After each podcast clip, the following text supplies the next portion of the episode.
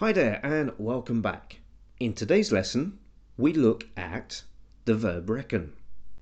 But before we jump into the lesson, let me say a special thank you to my Patreon supporters and a very warm welcome to all you international listeners. You can now leave me a voice message via SpeakPipe related to this podcast or any doubts you have or suggestions for another lesson, or even just to say hi. I will get back to you. You can find the SpeakPipe link in the lesson description. And now, on with the lesson. Okay, so today we're going to have a look at a short word, the word reckon.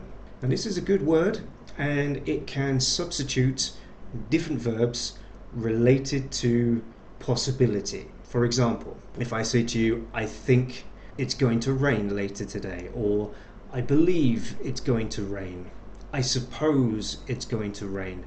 These are all related to possibilities. You don't know for sure, because if you knew for sure, you would say it is definitely going to rain, it will rain, it's going to rain. But these other verbs like I think, I believe, I suppose, these are all possibilities. You're quite sure it's going to rain.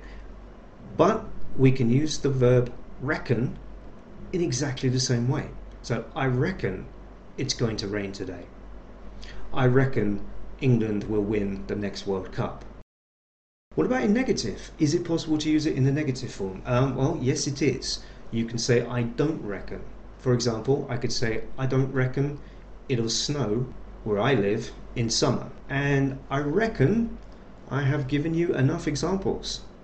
So go ahead, see if you can use it for yourself. Take care, see you soon.